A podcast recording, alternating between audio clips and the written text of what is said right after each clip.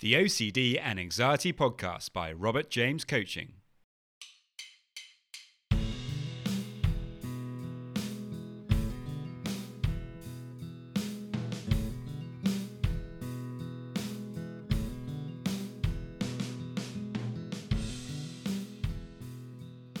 Hello, and welcome to the OCD and Anxiety Podcast, where we explore how to have a more positive relationship with anxiety disorders, taking back control so that you can start living the life you choose and not the one chosen by your fears.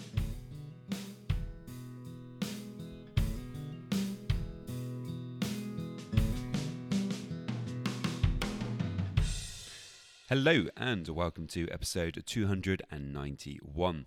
I hope that you guys are doing fantastically well today.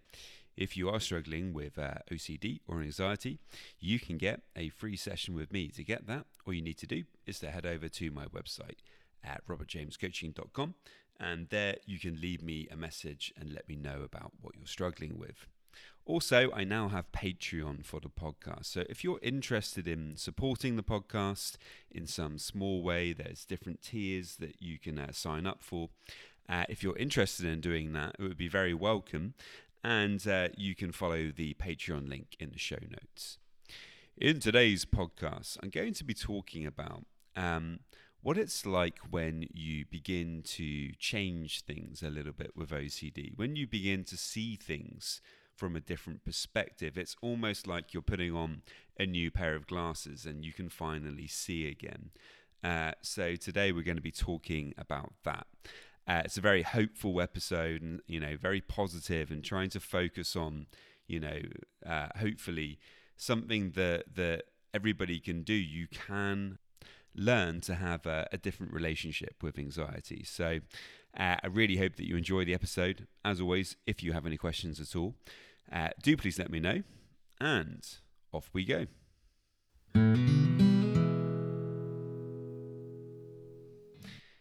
I really started to feel all of my uh, 42 years the other day upon um, upon realizing that um, I was really struggling with uh, looking at the screen uh, for many hours at work, and um, you know struggling with with reading and getting headaches and.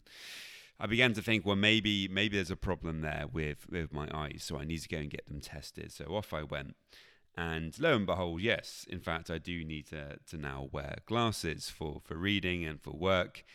Um, and yeah, it's a strange thing to suddenly have to, to wear the glasses. But upon actually putting them on and doing some reading, I was amazed actually at how much my eyesight had deteriorated without me even necessarily realizing it.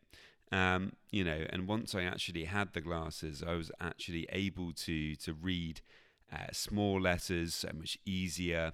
Uh, I was struggling and straining a lot less, and it was just a much more pleasurable experience to be able to to sit there at the, at the computer and read things and interact with people. Um, you know, and and it was just much better. But I just didn't realize that. I didn't realize that you know, this is what I had to do in order to to change things. I I had just kind of accepted the status quo, um, accepted that that was how things were, and you know that that that was just my eyesight. Um, you know, and and fortunately, I I made that realization and got went and got that checkup. And how often, you know, with with OCD, do we just accept the status quo? Um, do we just believe that you know this is how I am, this is who I am as a person, and this is how I have to live my life, and this is going to be my struggle, and that's it. There's nothing I can do about it. I just struggle with OCD and anxiety. Life is going to be difficult. It's going to be really hard, and you know, and that's it. And you know, this podcast today is really kind of talking about actually that you know how much that isn't the case how that isn't true. How that although you, depending on how severe your OCD might be, um, you know, you might you might have to manage it in the long term. That doesn't mean that it's always going to be horrible and it's always going to be a struggle. Not at all. Um, I think there's a lot of hope with OCD if you uh, get the right uh, the right help for it. I really believe that you can learn to to manage it effectively in the long term. And you know, it's almost like putting on those glasses. You begin to see things in a different way. And so, I wanted to to share a quote uh, about this by uh, Johnny Nash. Uh, and you know one of the most famous songs actually so you're definitely going to recognize this um, so off we go i can see clearly now that the rain has gone i can see all obstacles in my way gone are the dark clouds that had me blind it's going to be a bright bright sunshining day um, i'm not going to sing it I'm just going to read it like that. You don't, you know, you probably uh, don't need to hear my voice uh, this morning. Um, so yeah, that that well that that song lyric I think is is quite a nice way of describing what happens when you do begin to get better from OCD. Suddenly, from nowhere, or not from nowhere, because most probably you've done some hard work, you've actually done some exposure, you've actually uh, been focusing on defusion techniques from acceptance commitment therapy, um, you've been trying to, uh, to to deal with your inner critic in a more productive and helpful way. Uh, you've been learning to be a bit more self-compassionate with yourself. When we do all of these things, um, and we do them on a consistent basis, um, things do begin to change. Uh, the dark clouds that uh, Johnny Nash there is talking about you know, that perhaps did have you blind, they do begin to lift a little bit. And suddenly, like me putting on those glasses, you begin to see things in a slightly different way. Um, and it's not that uh, anything major has changed, but really it's just the way that you're looking at things. Um, you've learned how to be a bit more accepting of uncertainty. And that allows you to see the world as it truly is, not through this, this lens of OCD, which unfortunately manipulates and distorts everything, makes us see everything through the lens of fear, discomfort, um, you know, and, and, anxiety. And it's a really difficult place to be when you're when you're in that kind of trap. Um, you know, I know all about it, uh, it, it, was very difficult for me when I was really struggling with it. Um, but fortunately, fortunately, these days, you know, it's it's it's not just the the pair of glasses that I've put on. It's also the medical, metaphorical pair of glasses that you know many years ago now I was able to put on, and it, I was able then to see these problems in a different way. And you know, this is a little bit what it's like when you do start to to get better. You do start to to see things and see life, um, not so much uh, as you know as as obstacles. I mean, you can view obsessions as as challenges rather than things that are you know inherently difficult, impossible to overcome you know, the worst thing ever in your life and why did this ever have to happen to you?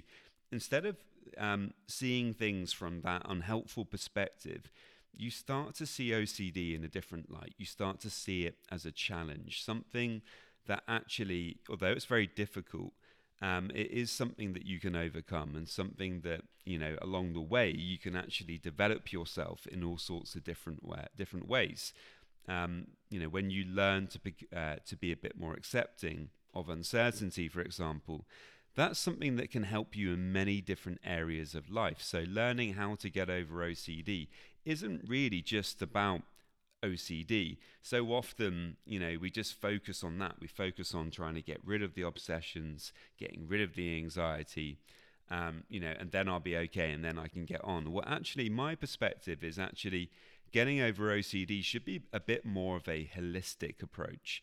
You know, it's about actually changing your life um, and and getting it more more in line with your values and more in line with the person that you want to be.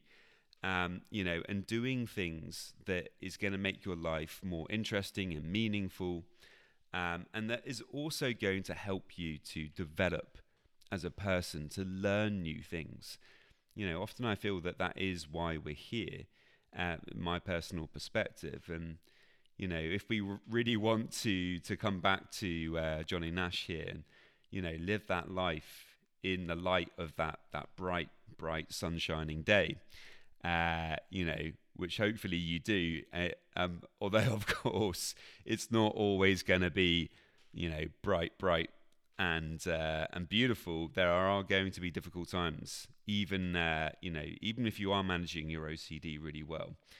Um, that's important to say too. There are always still going to be challenges along the way. You might occasionally still get caught out by an obsession. There might be a setback here and there.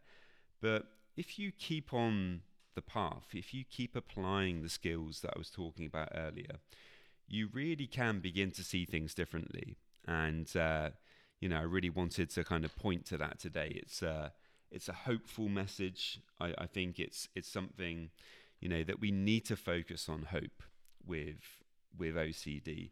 That isn't um, the same as optimism, um, you know, which is obviously uh, much more about just refusing the negative and just always looking on the bright side. Uh, I don't think that's particularly helpful. Um, I think it is helpful though to be hopeful, to focus and try to see, you know, the possibility of how things could be if you are able to to get some help and to really work on things, you know, things really can change, and uh, it's a really uh, it's a really important message I think to try to to get across to people who are struggling with OCD. Anyway, there we go, guys. That is it for today. I really hope that you uh, found that helpful. As always, if you have any questions, please don't hesitate to get in touch, and I will see you next time. Just a quick reminder that if you want to get a free session, all you need to do to get that is to head over to my website, www.robertjamescoaching.com. And there you can leave me a message and we can arrange the uh, free session. And now, just a quick reminder of my disclaimer. Any information that you view on my website, Instagram page, Facebook group, or anywhere else online, or any information that you listen to on the podcast is for informational purposes only and is not intended to be a substitute for actual medical or mental health advice from a doctor, psychologist, or any other medical or mental health professional.